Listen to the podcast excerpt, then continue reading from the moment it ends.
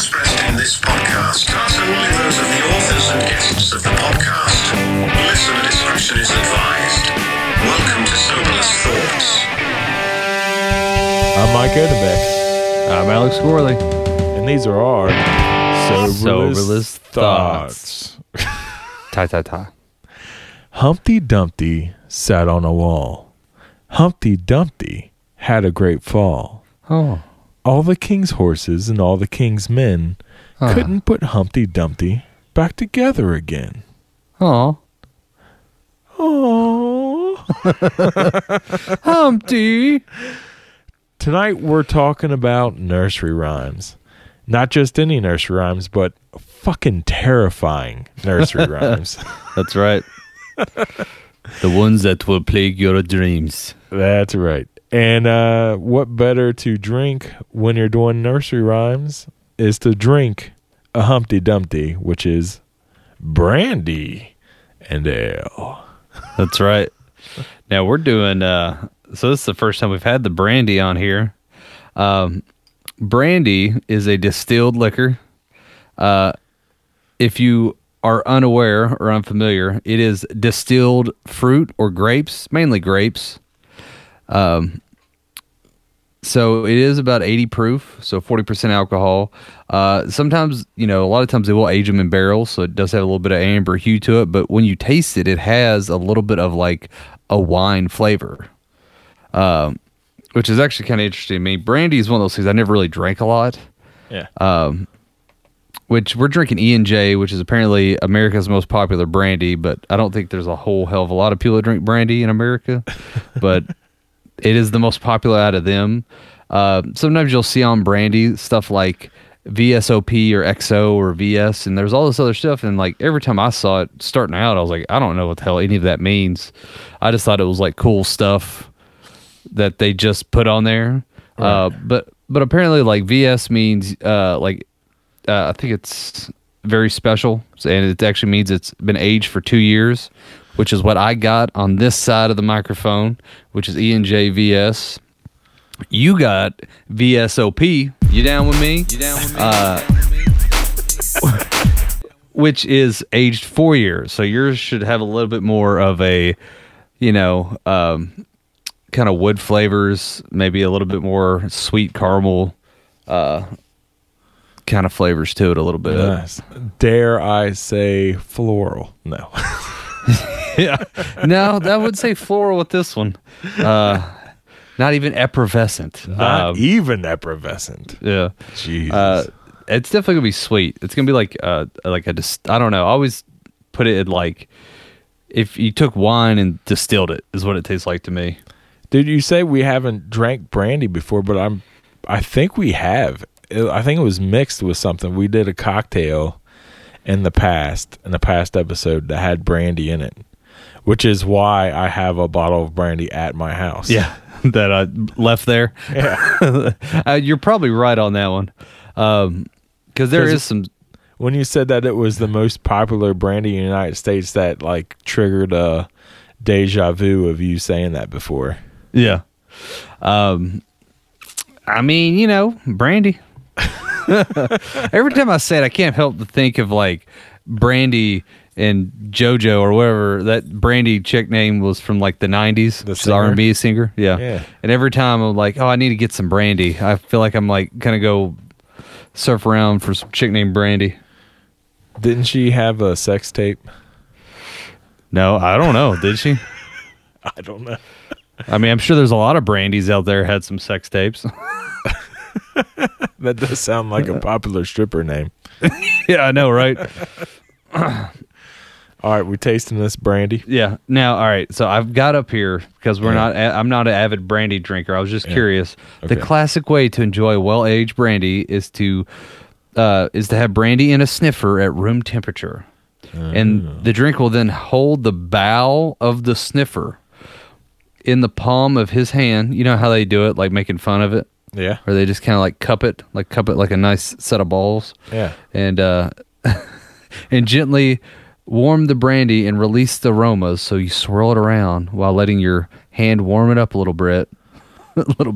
I've got it in my skull sniffer. There you go.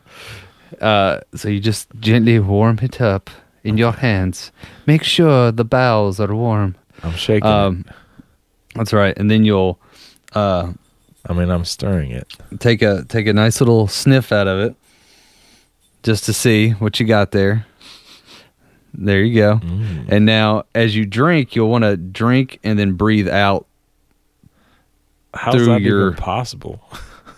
I don't know. Well, the way this thing is looking, I'm like, breathe. Wait, you drink? Oh, no. It's telling. Oh, I'm sorry. This diagram is kind of confusing. I know what it is. It's you breathe in through your mouth and out your nose. Also, when you drink hard liquor, you're supposed to... The first drink is supposed to acclimate your palate to the intensity of the alcohol. So you actually kind of like take a sip, swish it around.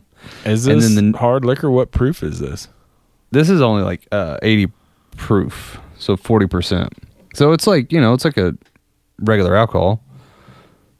Both of ours are that? I don't know about yours. Mine definitely is. 80 proof. Yep. I kind of figured. So...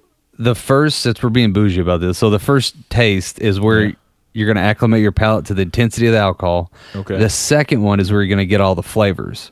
Now, the first one, when you want to take a sip, swish around your mouth, swallow, you want to breathe in your nose and out your mouth. If you breathe in your mouth, you'll choke on the vapors. That's why, like, you ever like take a shot or something and you kind of choke upon it, it's because you're breathing in at the same time. So... in your nose, out your mouth, and then the second one, take the sip. So let's try this thing. Okay.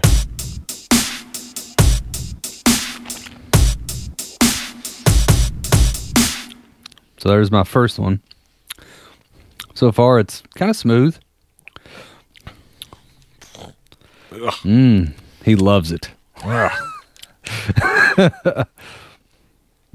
Now the second one's where you're going to taste all the flavor.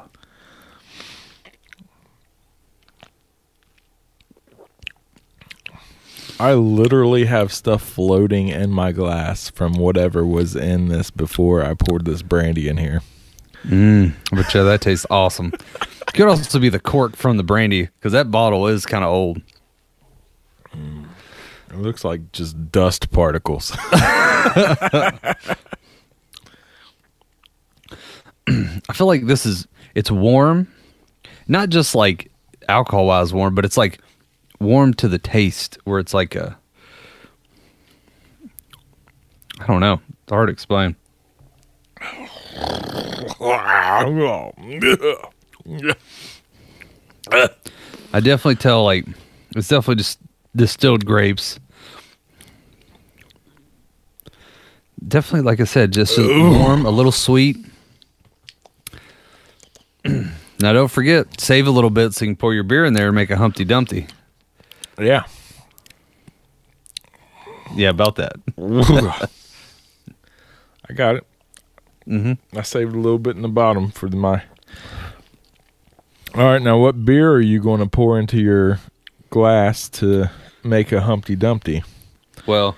because a Humpty Dumpty is a mixture of brandy and ale. So I'm actually not doing an ale. I'm doing a lager, but whatever.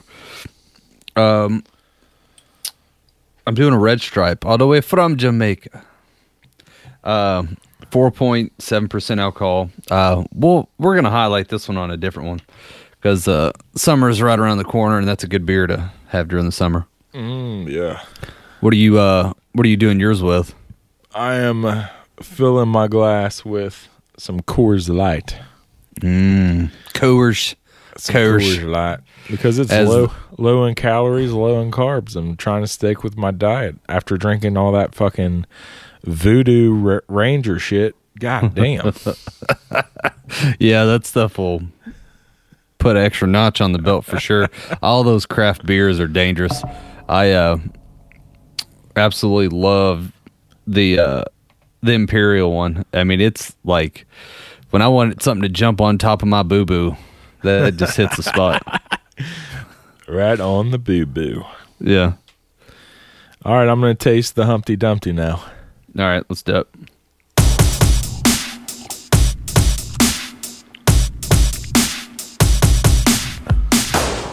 Much easier for me to put down. Oh, yeah. That could be dangerous. I feel like I could have picked a better beer for it, but... Yeah. Maybe like an Irish Red would be really good with it. It really brought a significant different taste to this Coors Light, but it tastes good. I know. That's what I'm sitting here thinking. Like, it has like a... Like I said, it just has a warm flavor, like a nice body to it. Humpty Dumpty, Alex, on a scale of 10 to James Bond, right? Yeah. A scale of 10 to James Bond, what do you rank the Humpty Dumpty? I'm going to go a solid 7. A 7? Yeah. That's pretty good. That's pretty good. Yeah, I liked it. It was like warm. It was like a good, I don't know, a good like winter drink is the best way I could describe it. A winter drink? Yeah, like one you want to have on like a cold day.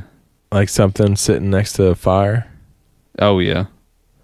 I can see that. I could see that. Like a Sam Adams winter lager. Yeah.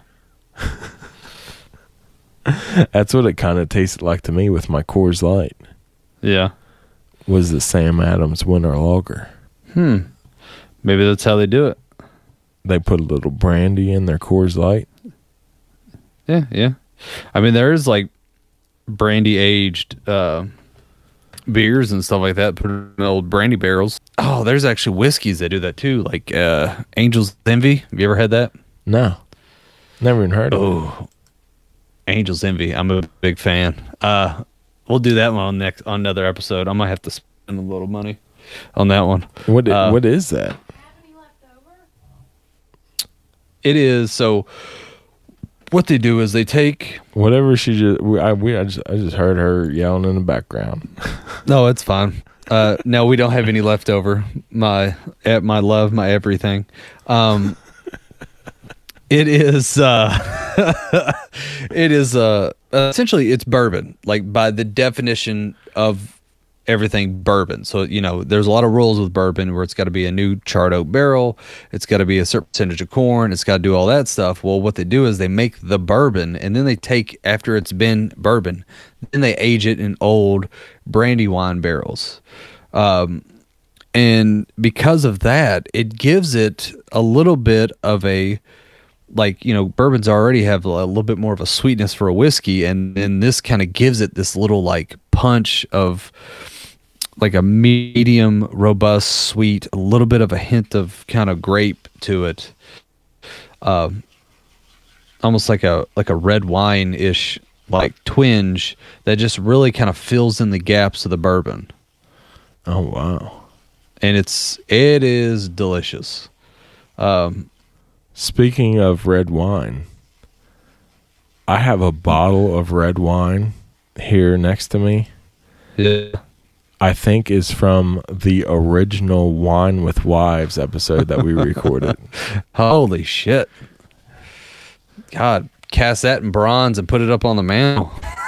That's been a while. It's got a wine stopper in the bottle, so I don't know, like, can I still drink it? Wait, is there wine still in it? Well, yeah, that's what I'm saying. Oh, man, dude, that's gonna be like vinegar. I mean, yeah, you could still drink it. It ain't gonna hurt you. Probably it's gonna taste funky. It's gonna be a little bitter. It's got the cork like pushed back in it. It's Mirasol, Pinot Noir. Yeah, that's it. That's it. Exactly. Because I recognize the back of that bottle because that's one of my go-to red wines. Yeah. That is what we had on the Wine with Wives. There's still some left in it. Because after that episode, you all went upstairs and crashed out, and I stayed down there and was chugging more of that wine. Oh, yeah, you were good. I'm gonna taste it right now. I'm gonna drink it. Let's see.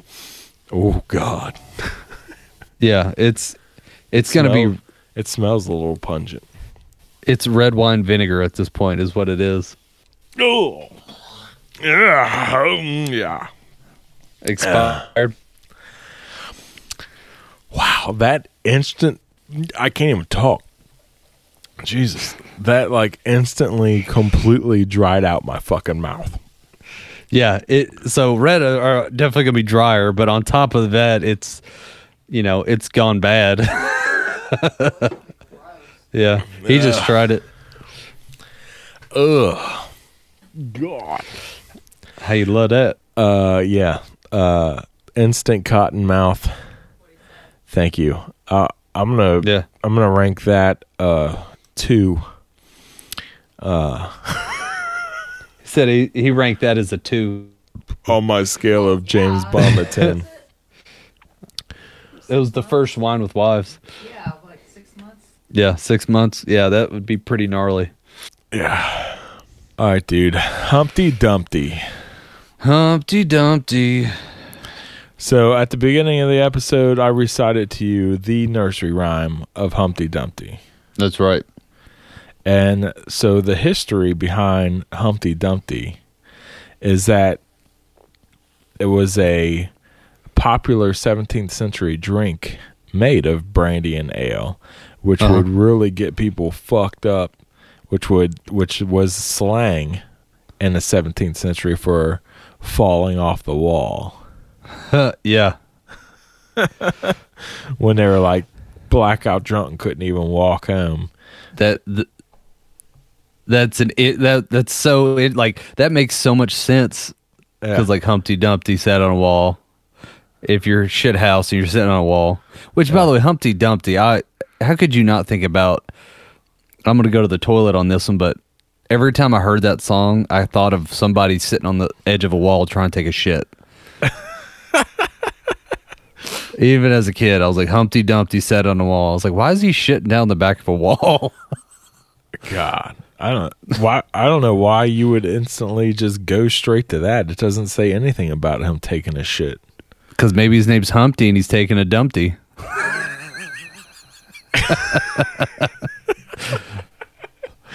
Dumpty. Okay, I get it now. Dumpty. Yeah. There you go. Like, that was something I always thought as a kid, like Dumpty, taking a dumpty.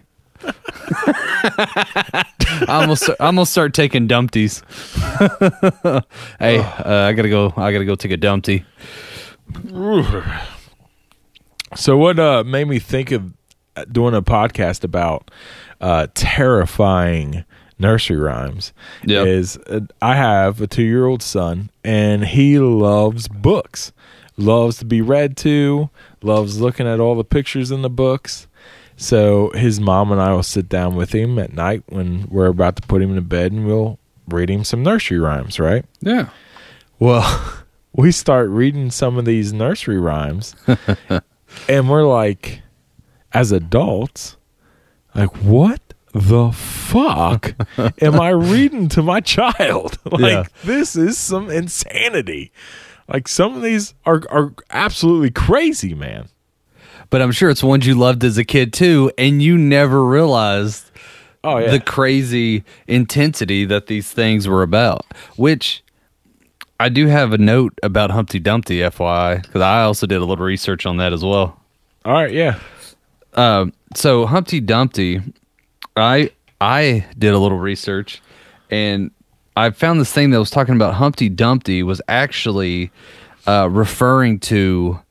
Which I noticed a lot of these are this way, like they refer to real life events, or at least in some of the stuff I found. And Humpty Dumpty was actually talking about a cannon that King Charles the First had, that it was massive. It was on the side of a castle, and it would just destroy people, right? And he nicknamed it Humpty Dumpty because back then, if you call something Humpty Dumpty just meant it was large. Like it was just like a little slang, stupid thing they said. Yeah. So during the Second English Civil War, there was like a return cannon that destroyed Humpty Dumpty, that the king nicknamed that cannon. And then it fell, hit the ground, and all the king's horses and all the king's men couldn't put Humpty Dumpty back together again. Oh, that makes sense. And that was his like that was his baby, was that big ass cannon, because he's like, I don't know, maybe trying to compensate for something, but you know, yo girl, I got this Humpty Dumpty. You want to see this Humpty? So we want to start calling that a euphemism for your dick now? Yeah, a Humpty. Humpty Dumpty. Yeah. No, I don't want. That's like an upper decker.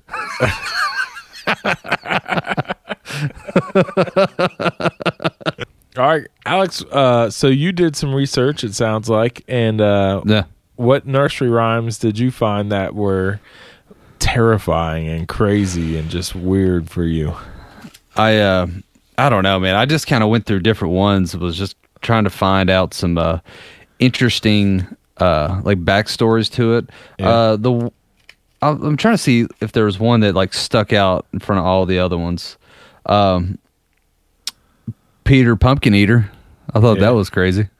Did you do anything on that one? I have Peter Pumpkin Eater is in one of the books that I have for our son. That I marked out. Well, go ahead, read it. Let's hear it. All right, this is straight out of my son's nursery rhyme book. All right. Peter, Peter, Pumpkin Eater. Peter, Peter, Pumpkin Eater had a wife and couldn't keep her. He put her in a pumpkin shell, and there he kept her very well. As you should. So that reminds me of like some of this like dark goth bluegrass music that I listen to sometimes. Yeah, no, I totally. And Peter totally killed his wife and then stuffed her inside of a giant fucking pumpkin. Yeah, pretty much. I mean, that's what happened. Yeah, no, that's totally out of the research. That's exactly what happened. It was somebody said. Now, some of this is like hearsay of what historians think, but this was a story about a guy named Peter who had a wife who was cheating on him. So this is like a story directed at women, like don't cheat on your husbands, right? So he essentially killed her and put her body into a pumpkin shell. Yeah. And some people said it that was like a euphemism or whatever for like a chimney, which I'm like, wow. So now we're also cremating her in the story. Yeah. Yeah. And how do you get pumpkin shell from a chimney though? Or a chimney? See, that was a big leap for me when I saw that. I was like, pumpkin shell? But at the same time, you got to think, there has to be certain liberties because you got to make this shit rhyme. Right. And it just sounds better. Put her in a pumpkin shell. In there, he kept her very well. Well done. Yeah. Mm. Whoa. Oh. Or maybe a pumpkin shell could be an oven. Ooh. There you go. Right. And he flavored his food with her. Yeah. He fucking ate her.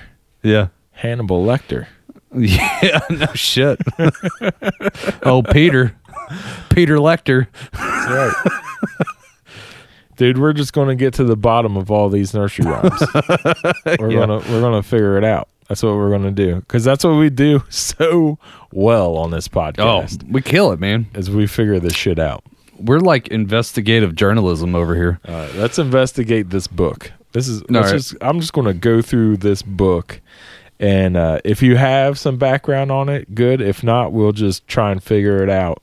Okay. And see what it is. All right. The first one I got is Rub-a-Dub-Dub. Do you know this? Do you know this nursery rhyme? I do. Rub-a-Dub-Dub, 3 men in a tub. And who do you think they be? The butcher, the baker, the candlestick maker. Turn 'em out. Knaves, all 3. Okay,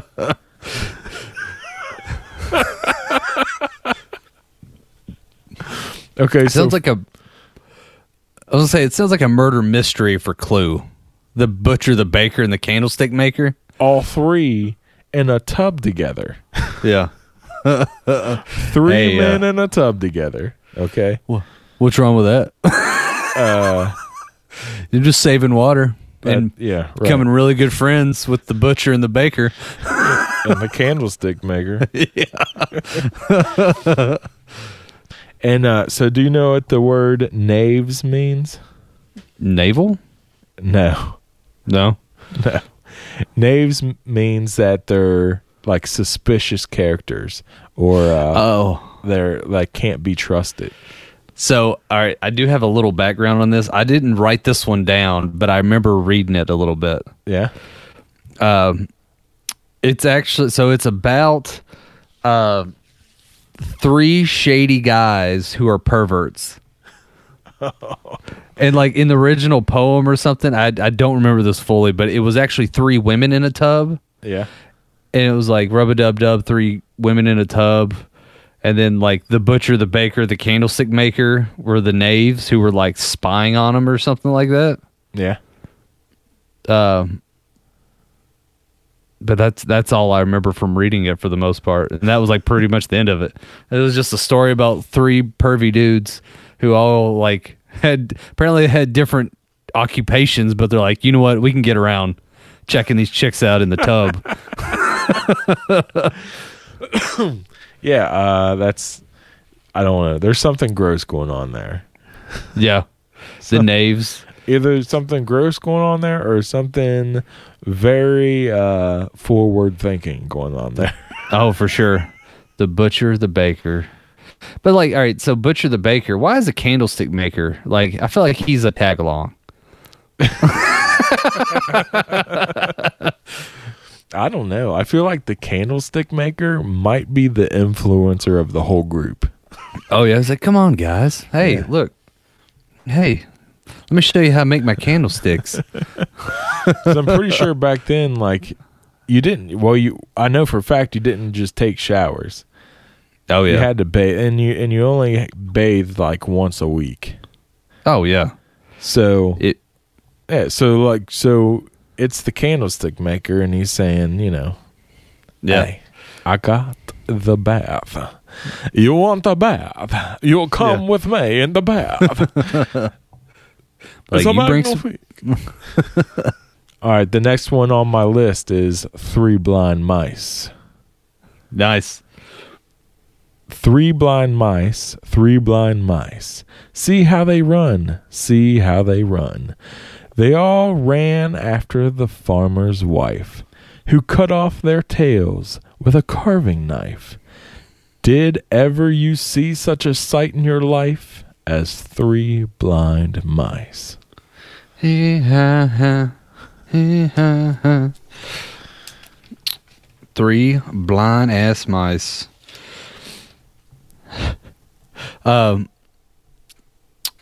Did you look up the history of that? I actually did. A lot of these I've kind of came across. It's funny you're picking these because these are the like considered like the more with the most like weird background to them. Yeah. This one was about Bloody Mary, actually.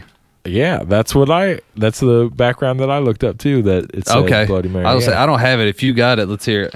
It says, in 17th century Britain, Protestants and Catholics didn't exactly get along. The three blind mice were three Protestant loyalists who were accused of plotting against the Catholic Queen Mary, also known as Bloody Mary, who we did an episode on. Because of the massacres of Protestants carried out in her name, Queen Mary is the farmer's wife.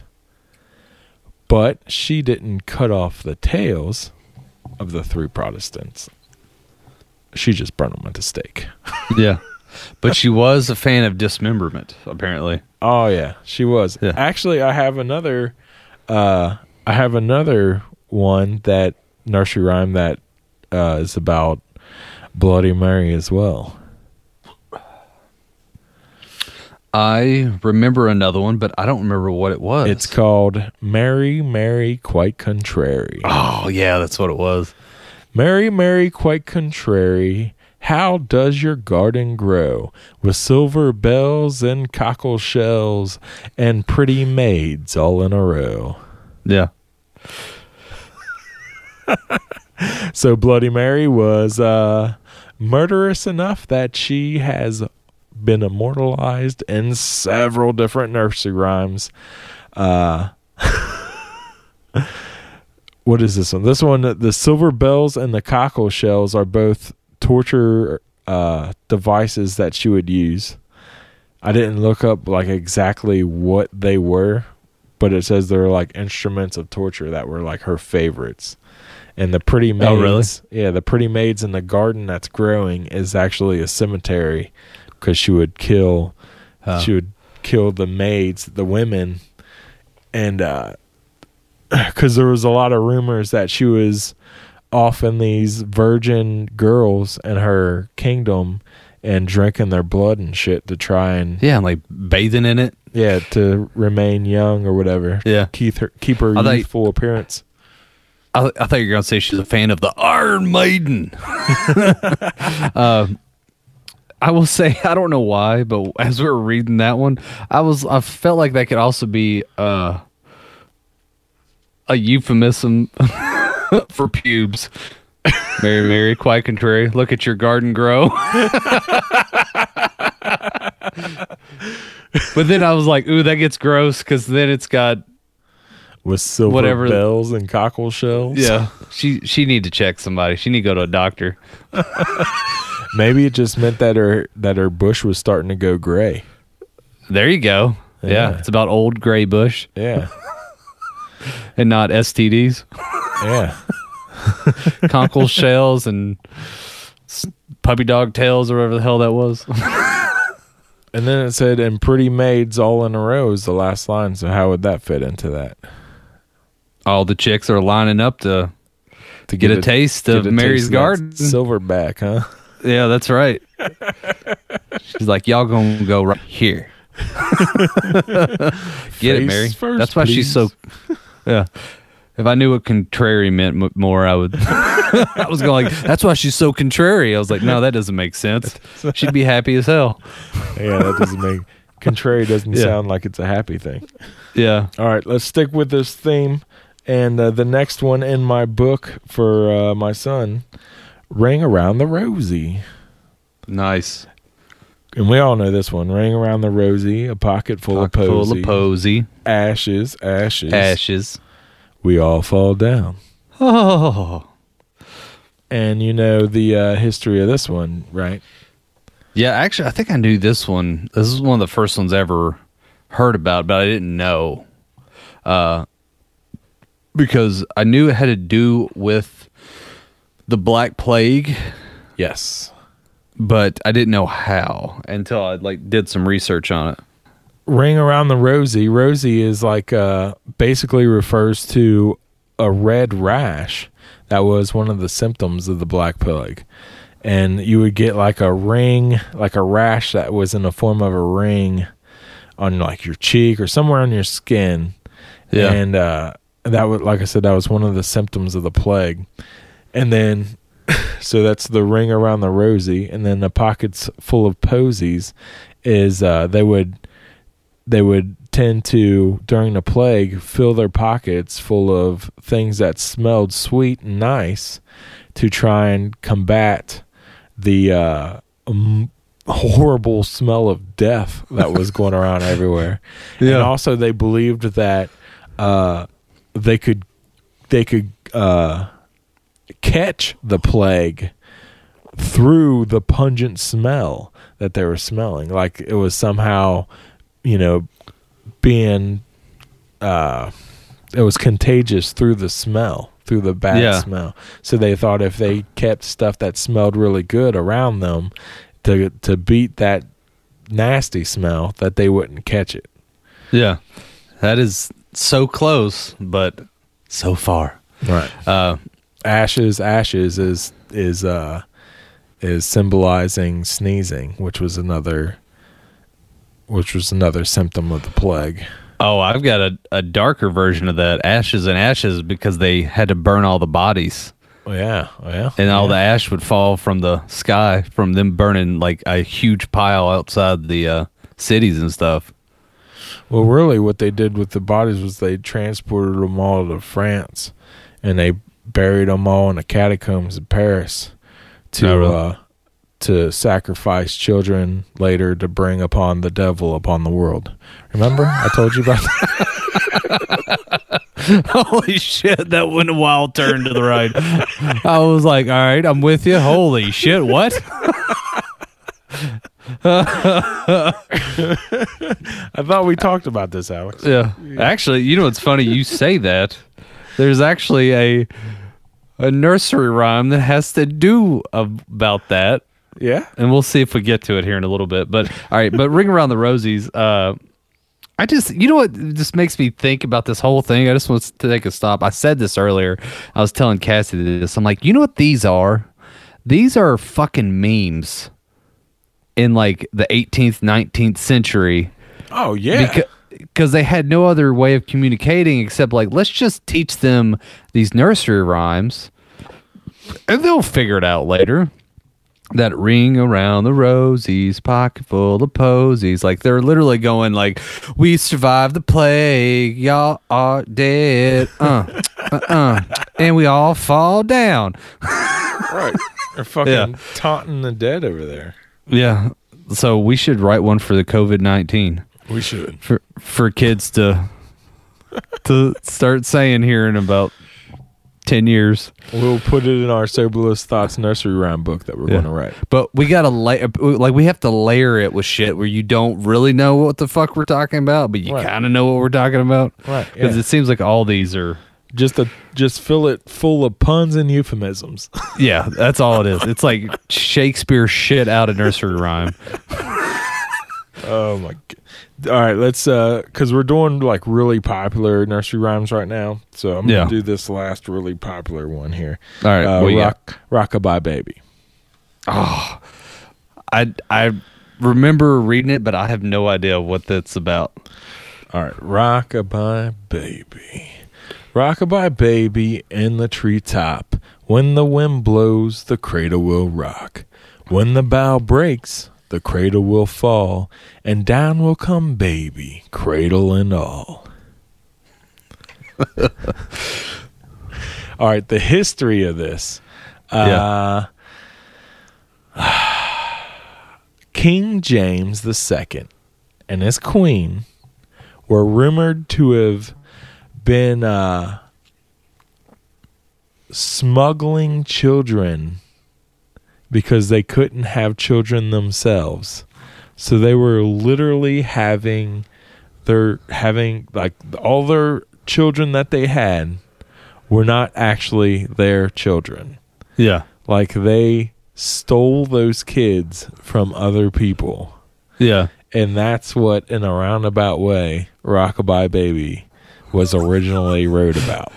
And I swear that's probably the number one song sung to babies. Right. When they're first born, like, goodbye, baby. Like, I'm going to sing a song about this guy stealing babies. Oh, my gosh. Dude, yeah, and that's nuts, man. Yeah. All right, I've got two other ones that are in the books before I start going to some other crazy shit that I found online. Sweet. All these ones that I'm reading are literally in my son's books. Okay. Remember that when I'm reading you these next two. Okay.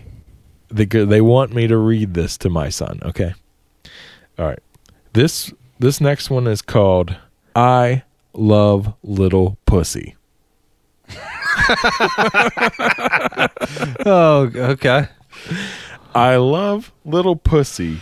Her coat is so warm, and if I don't hurt her, she'll do me no harm. I'll not pull her tail nor drive her away, but pussy and I are very gently will play.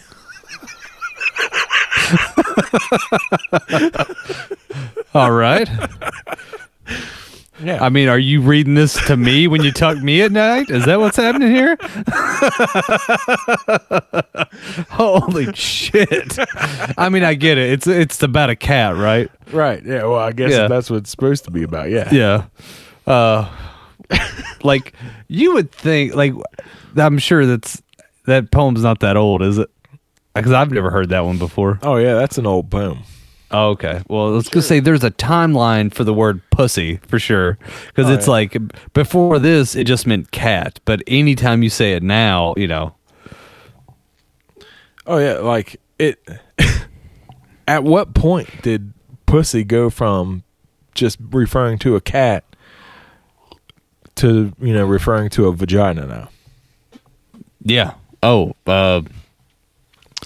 like 40s, 50s? I don't know. What was that? What was that exact date? Yeah. Yeah. I don't know.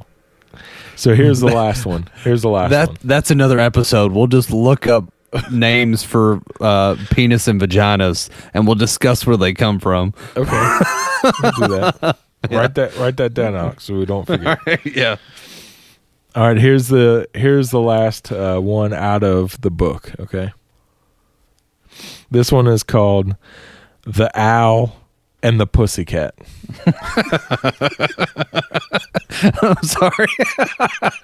I'm sorry. You built me up on the first one, and now I'm ready. All right, here it goes. The owl and the pussycat went to sea in a beautiful pea-green boat. They took some honey and plenty of money wrapped up in a 5-pound note. The owl looked up to the stars above and sang to a small guitar. Oh, lovely pussy, oh, pussy, my love, what a beautiful pussy you are. You are, you are, what a beautiful pussy you are. What do you think, Alex? Yeah. Can you see my 2-year-old son walking around saying, "What a beautiful pussy you are"? Yeah. Well, you gotta teach him young, I guess. You gotta compliment.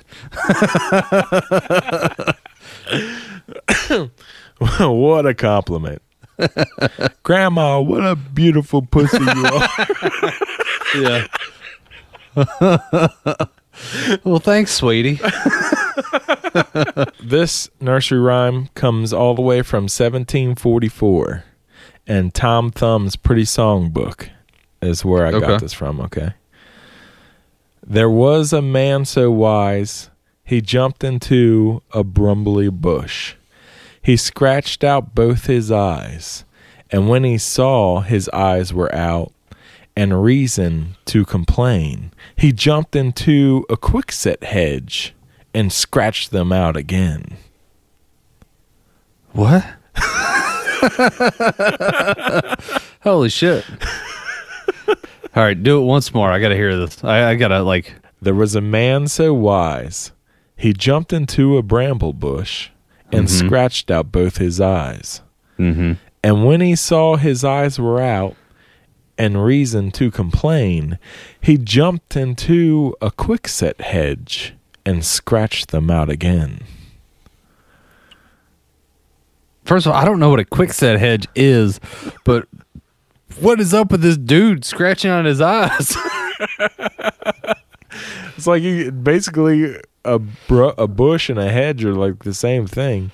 Yeah, this guy's just jumping headfirst into shit. Yeah, he jumped into one bush, scratched out his eyes, yeah, and then realized he scratched out his eyes, so he jumped into another bush and scratched out his eyes again to try to fix it. Like he's trying to do the sitcom bullshit, you know, where they like they hit somebody in the head with a frying pan, all of a sudden they got fucking amnesia, and all of a sudden they're like, oh, let's just hit him in the head again, boom, and then boom, I'm back, boom, oh shit, I'm gone, boom, I'm back again. Like this guy's like, I'll just cut my eyes out again and they'll come back. I'm just going to keep cutting my eyes out till I can see. Yeah. That or he's got some fucking issues. He's like, I just like the way it feels.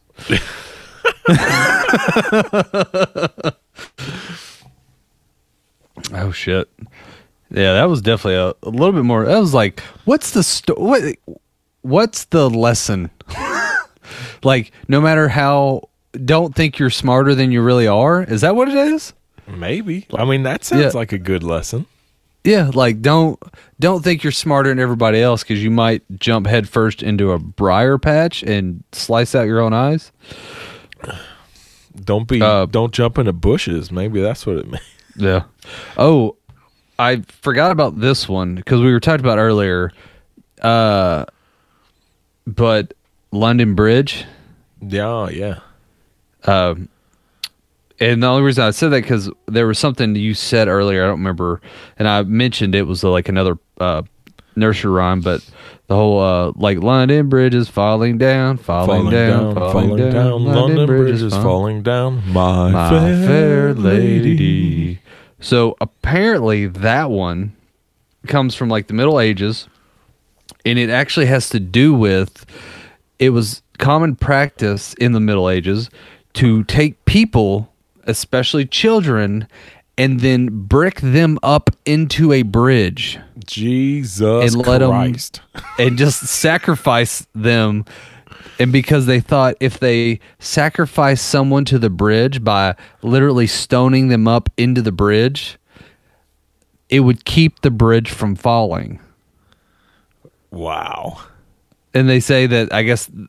I don't know if they did, but I guess there's theory saying they did that with the London Bridge. But it doesn't say anything about children and the thing. It just says London Bridge is falling down. This was like theories I was reading on, but they said it was like people or children. They didn't know which one, but London Bridge is falling down. It's because they couldn't, I guess, either they tried to stop that practice. So like, hey, we're not going to just throw people into the fucking thing and board them up and let them starve or dehydrate to death. Yeah. And that's why it's falling down. The research that I looked into on London Bridge is falling down said that the most popular theory is that the song dates back to a bloody Viking raid on the city in the year 1000. No shit. Yeah. Damn, that's old as hell. Yeah. Like, that's the earliest known time of the song. Huh. Fucking Vikings. That would make sense. I mean, that makes more sense because London Bridge is falling down. They're probably destroying it. Yeah. The My Fair Lady just might be like them talking to somebody, but you know, yeah, their fair lady's about to get raped by some Vikings. Yeah. What about Jack and Jill? Oh yeah, Jack and Jill. That's a kind of a fucked up one, right? Jack and Jill went up the hill to fetch a pail of water. Jack fell down and broke his crown, and Jill came tumbling after. So the history behind this one says that a couple back in the 17th century, they were teens. They went up to the hill to have sex, right? Because that was a euphemism for fetching a pail of water, right? I'm going to go, me and old Susie going to fetch a pail of water, if you know what I mean. Exactly. Well, what happened was Jill got pregnant, right? Yeah.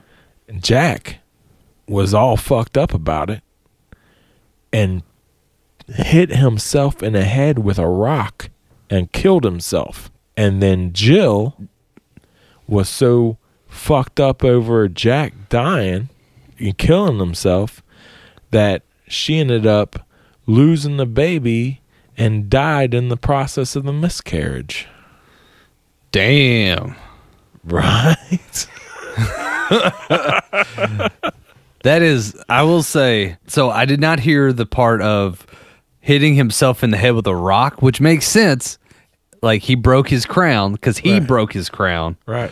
I've heard two renditions of this. One's more historical, one's like, close to yours, it was two people that were having an affair, and they were fetching a pail of water, I guess, same thing. Yeah. And then she got pregnant, which same thing. Because of all of it, I guess he died, killed himself, whatever. During pregnancy, though, she died, so she came tumbling after. That sounds almost exactly the same. Now, I've got another historical one, right? Okay. This says, you know, this theory was, it's actually about the end of the monarchy of France, that Jack represents King Louis XVI. Because that sounds like Jack. I know, right? I thought the same shit when I was reading this. Like, how are you going to just name him Jack? Like, they didn't call him, like, Jackie Boy or old JC or some shit. Like, they, no, Louis the 16th, you get Jack, right? Anyway, but obviously back then, if it was a monarchy, they had to change up the names. They're like, yeah, we call him Jack, but we all know what you mean. But yeah, so Louis right. the 16th, it was talking about him. It was just the end of the monarchy. Like, that was him. They got their pail of water. He fell down, broke his crown. That actually represents him getting his head cut off by the guillotine, because that's how he died. Yeah. So he had his head chopped off, and Marie Antoinette got killed shortly after, because she also was shitty, I guess. Wow. I know, right? Some of these I'm like, if that's true and someone made Jack and Jill after the monarch of France. But like you said, like, just random ass names for, like, not even close to what the real names are. Which is Jack and Jill even French? I don't think so. Yeah, I'm like, that's unless it was like an English poem. And they were teasing France about it, because they do that. Actually, I've got one for you. Yeah. But, yeah, I was actually researching this earlier. But the English will definitely... I've also noticed a lot of these are English-related, so they like to make up their nursery rhymes. But you never know. I guess they made... like, they called them Jack and Jill as Louis and Mary, I guess. Yeah, they can't have too many nursery rhymes with the name Mary in it. Yeah, right. Well, I'm sure back then, Mary, you know, being religiously affiliated, they didn't want to be any sacrilegious kind of thing going on. Religiously adjacent. Yeah, essentially. So I was researching this. I wouldn't call this a nursery rhyme. It's so much of a song, but the song Yankee Doodle. Yeah. Like, Yankee Doodle went to town riding on a pony. Suck a feather in his head and called it macaroni. Yeah. So that song was made by the Brits, and it was actually making fun of Americans. Yeah. Because it was during all that. So, like, you know, Yankee, that's us. Yeah. They were calling us Yankee Doodles. Doodles was a name for simpletons back then. Right. So stupid. So these American stupid asses took a feather, stuck it in their head, and called it macaroni. Now, that actually has to do with a secret club called the Macaroni Club. And they were essentially like metro hipster dudes that were, some of them kind of in the closet kind of thing. And all they, like from what I've read, that's kind of what it was. Yeah. And they were, all they did was they talked about fashion and like the hairdresses of the time, the fashion of the time. And so, like, they were kind of like a dandy. I don't know if you know what a dandy is. Yeah. But it was basically that of that time period. And it was basically making fun of Americans, saying, like, we took one feather and stuck it in our hat, and all of a sudden we think we're macaronis. Like, yeah. We're fancy boys that know what we're talking about fashion. Yeah, Macaroni Club. Yeah, macaroni, you die. Everybody's got a noodle dick. Until that shit boils, then it's hard. Oh, yeah. What's up, ZD? Yeah, get over here, fucking angel hair. I couldn't think of the other one, I think my science was in reverse in that, too. Yeah, a little bit. What about Georgie Porgy? Georgie Porgy. You know that nursery rhyme? Yeah, I got a hold of that one. That one's a little intense. Georgie Porgy, pudding and pie, kissed the girls and made them cry. When the boys came out to play, Georgie Porgy ran away. What do you think, Alex? I think Georgie is a sexual deviant. All right, according to one interpretation, Georgie didn't kiss only the girls. This theory holds the rhyme refers to the notorious 17th century Duke of Buckingham, George Villers, a bisexual pretty boy and a social climber. He used his good looks to sleep his way all the way to the top. He would seduce both men and women, and even the king. Yep. You know what king it was? King, I don't know. King James the First. King James the First, that's it. Yeah, that was actually one of the things I wrote down, and I didn't know, as I was reading that, I had suspicion that he was playing both sides of the field. He, because apparently the speculation was King James I was in love with him. Yeah. And because of that, he never got in trouble, because apparently he was kind of, not only would he seduce both sides, but like he was a fan of girls, and when they wouldn't take his advances, well, that didn't stop him. So he was a rapist? Essentially, yeah. Yeah, I was trying to be nice about it. Yeah, maybe the dude was raping dudes too. Then he could have been, and he never got in trouble because of King James I. Right. Well, you know, the Parliament found out that he was fucking King James I, and they were like, "Hey, we don't want," because King James I was starting to, like, outwardly show his affection towards him, and like, starting to express his love for him in public, and they're like, whoa, we can't make this shit public, like so they went to the Duke and was like, look, you gotta break shit off with the king, because this is starting to like put a bad name on our country. And so he did, and he basically broke things off with the king, and King James was fucking heartbroken for the rest of his life over it. Oh, yeah, you didn't know that, did you? No, I did know that. Fucking that was Parliament, straight out of the history book of Michael Edibeck.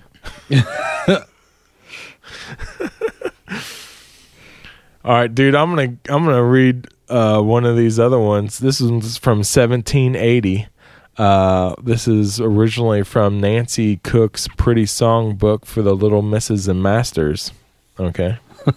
Okay. This goes as follows.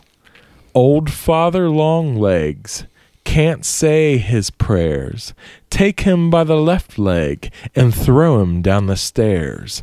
And when he's at the bottom, before his long is lain, take him by the right leg and throw him up again. We just throwing this dude up and down? Throwing this preacher up and down the steps because he can't say his prayers. Can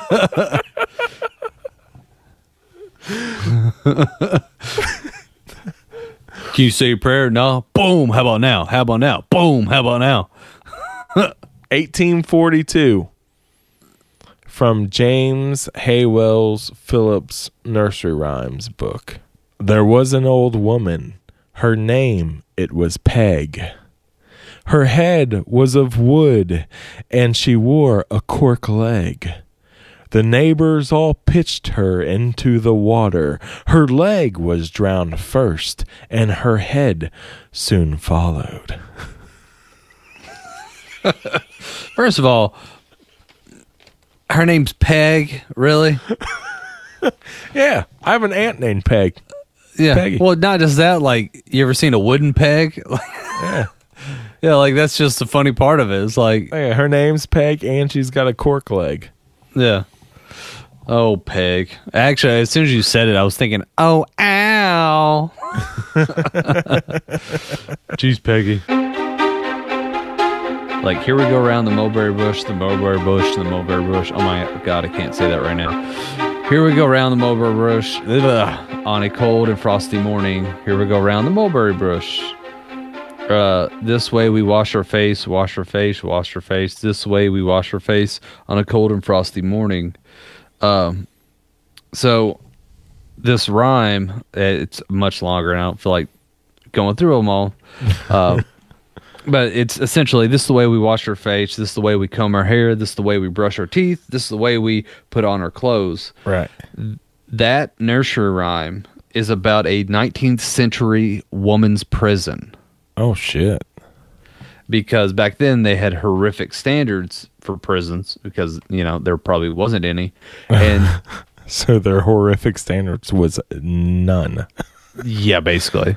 And it was talking about how Here We Go Around the Mulberry Bush was about them getting only like maybe an hour outside a day, if not less. And they would all just run outside, and there was like a mulberry bush, apparently. They just kind of run around it and then have to go back inside. Jesus. And it's, so it's like, that's the dark undertone of like this nursery rhyme, which it made me think like, I bet you no one in the prison made this fucking nursery rhyme up. It had to have been like someone, like an asshole guard that goes home to his wife and kids. And he's like, here we go round the mulberry bush, the mulberry bush, the mulberry bush. Here we go round the mulberry bush on a cold and frosty morning. And the kid's like, yeah, it's great. And he's like, where'd you come up with that, Dad? Work. Yeah. I was some dickhead CEO. Yeah. He's just made it up to fuck with the inmates. Yeah, basically. Oh yeah, then he starts telling them that. Yeah. And then they all start like, you fucking dick, Carl. And then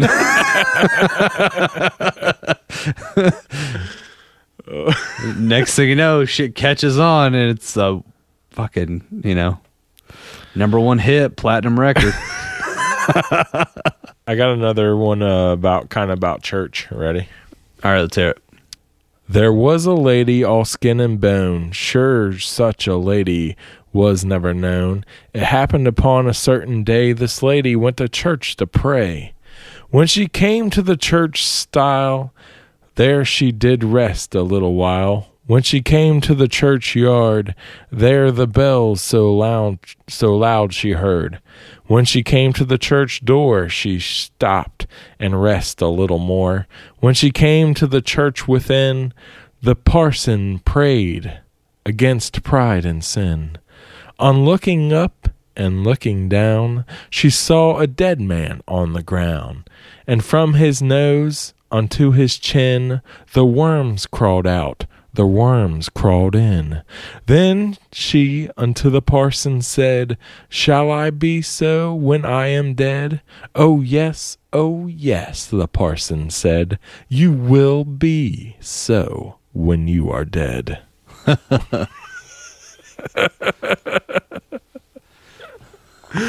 How fucked up is that? That is pretty fucked up.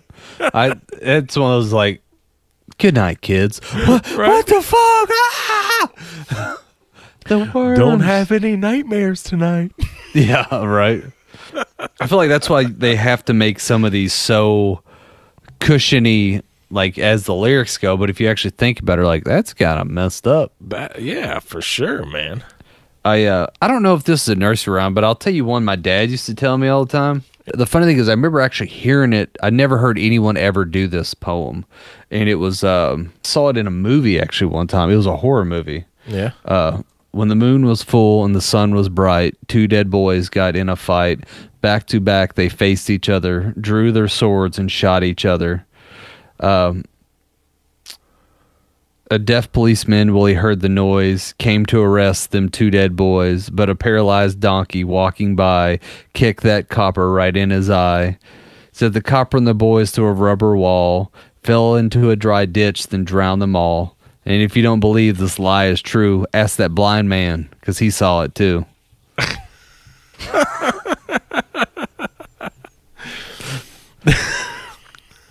That was like the most random shit that my dad would tell me ever since I was little.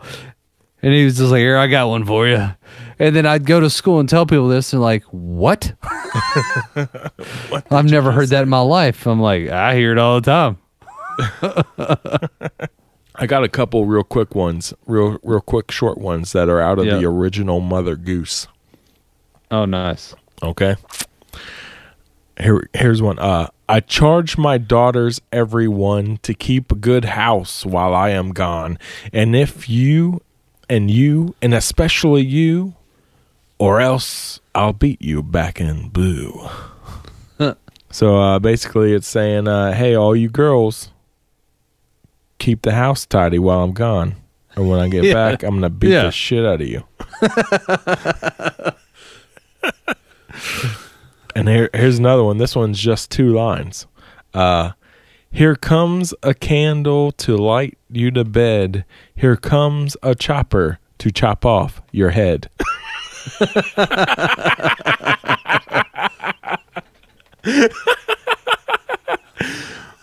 That shit was in Mother Goose. What the fuck? Yeah. It's a different time, man. What can I say? Oh my God. No. I mean, I don't understand why. I have no idea. That's like, I don't know, man. I got nothing. I mean, that's not even. It's just two lines that rhyme, and and some evil ass shit. Like, you don't need to be saying that to kids. Oh, all right. Do the two lines. I'm going to break them down real quick. Okay. Here comes a candle to light you to bed. Here comes a chopper to chop off your head. Here comes a candle. So the candle's coming to light your way to bed. So someone else is bringing light to show you where the bed is. Yeah, but here comes a chopper. Get down the chopper to chop off your head. Like, I feel like I need to know what the English word for chop. Like, what the hell was a chopper? Somebody who chops wood. Yeah. Here we go. This was in the same Mother Goose book. In case you're trying to think that these are all puns and euphemisms. Uh-huh. Listen to this one out of the same book. Ready? Die, pussy, die. Shut your little eye. When you wake, find a cake. But first die, pussy, die. Holy shit. This can't all be the same author. This is like some emo kid having a bad day back in 1794 or some shit like that. Oh my God. He just got dumped. Or his cat ran away. I don't know. Oh, so this one actually has just a tiny bit of explanation to it, right? All right. These are all out of the original Mother Goose book. But this one says... the little quote underneath it says, actually less threatening than it sounds. Uh-huh. This is a rhyme to be recited while stopping a swing. Which doesn't make any sense to me. Die, pussy, die. Poosh. Yeah, let me go try that shit out next. I'm gonna take my little niece and nephew out to the park, and I'll start screaming that and see how fast the fucking cops arrive. I read this one to my fiance earlier tonight. I thought she'd get a good laugh out of it, and she did not. Oh, I can't wait. Here we go. I married a wife on Sunday. She began to scold on Monday. Bad was she on Tuesday. Middling was she on Wednesday. Worse she was on Thursday. Dead was she on Friday. Glad was I on Saturday night to bury my wife on Sunday. Dude, that sounds just like give me a second. Solomon Grundy. Yeah. that's close to that Solomon Grundy, yeah. Yeah, I was like, God, I've heard something like that before. I had to like look it up real quick. The Solomon Grundy poll. Yeah, yeah. Maybe that's where they got. Maybe that's where Solomon Grundy got that shit from. Maybe because this was like 17. What did it say? 1790 was when this was wrote. When was Solomon Grundy wrote? Born on a Monday. Yeah, one was the poem Solomon Grundy. Originally penned 1842. Whoa, nursery rhyme. 50 years after this one, so yeah. Solomon Grundy, was it? How do I got it right here? Solomon Grundy, born on a Monday, christened on Tuesday, married on Wednesday, took ill on Thursday, grew worse on Friday, died on Saturday, buried on Sunday. That was the end of old Solomon Grundy. Yeah, a little bit different. Not talking about killing your wife. Yeah, it was definitely a little bit different, where this is more I don't know, maybe it's just this is more like the lifespan of people. I don't know. So what do you think about these nursery rhymes? Terrifying nursery rhymes. I think it was I feel like they do what we do. You know, they take horrific shit and they numb it down, and they tell the next generation about it in like a upbeat fashion. They sanitize it a little bit. Is that what you're saying? They numb it down. Yeah, I guess they do. Yeah. So sanitized is die pussy die, shut your little eye. When you wake, find a cake. Die pussy die. That's sanitized. Yeah. Yeah, that is sanitized. You should have heard the original.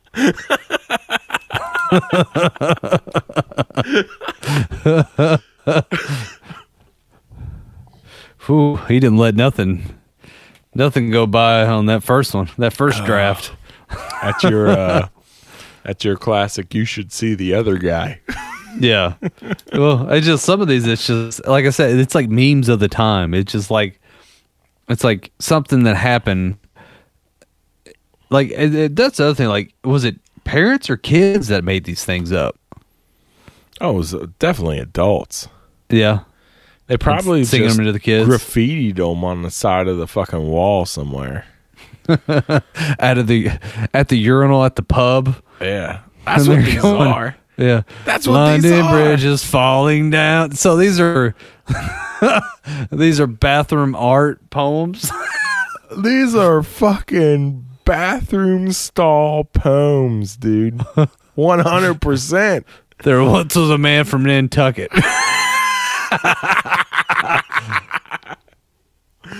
Hell yeah. That's exactly what these are. Holy shit, they are. And some drunk asshole came home and they were like, Dad, tell us a nursery rhyme. All right, well, I got one in my mind because I just read it at the pisser. Yeah. Down at the pub. Yeah. Oh my God, dude. That's it. That's what these are. Yeah, I think we definitely cracked the code on that one, the Da Vinci Code. These are the nursery rhymes. Because they had this is the 18th century most of these came from, right? Oh yeah. So yeah, what they had the fucking outhouses and shit. They didn't have restrooms like we do now. True. Right? So everybody walked around with a fucking knife.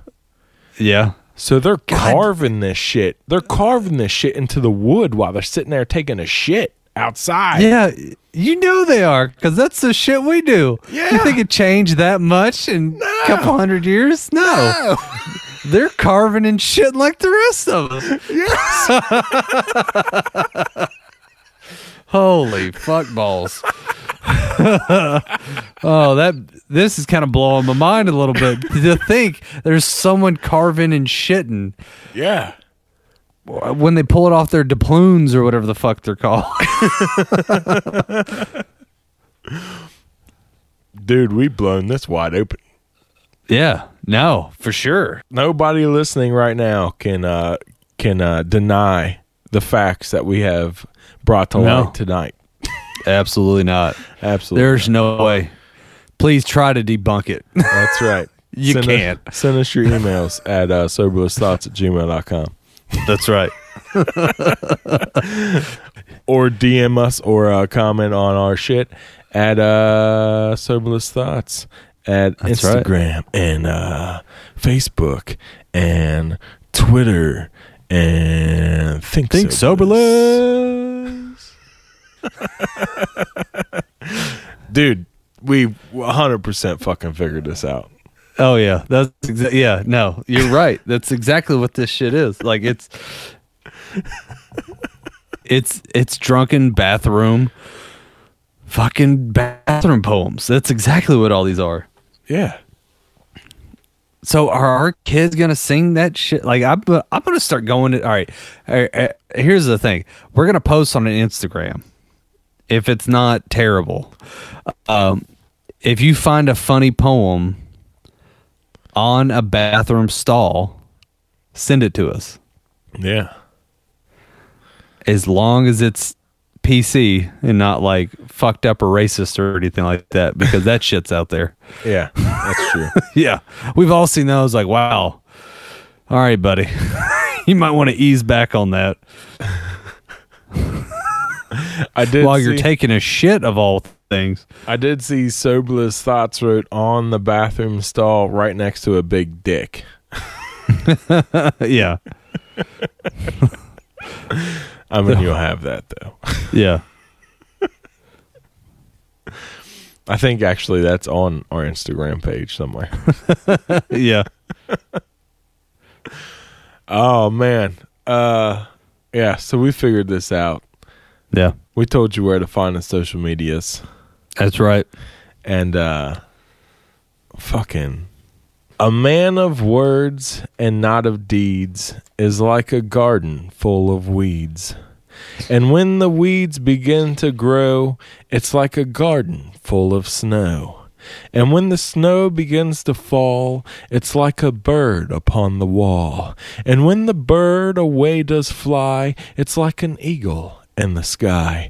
And when the sky begins to roar, it's like a lion at the door. And when the door begins to crack, it's like a stick across your back. And when your back begins to smart, it's like a penknife in your heart. And when your heart begins to bleed, you're dead, and dead, and dead indeed.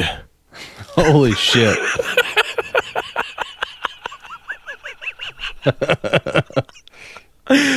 And I'll leave you with that, kids. Good night.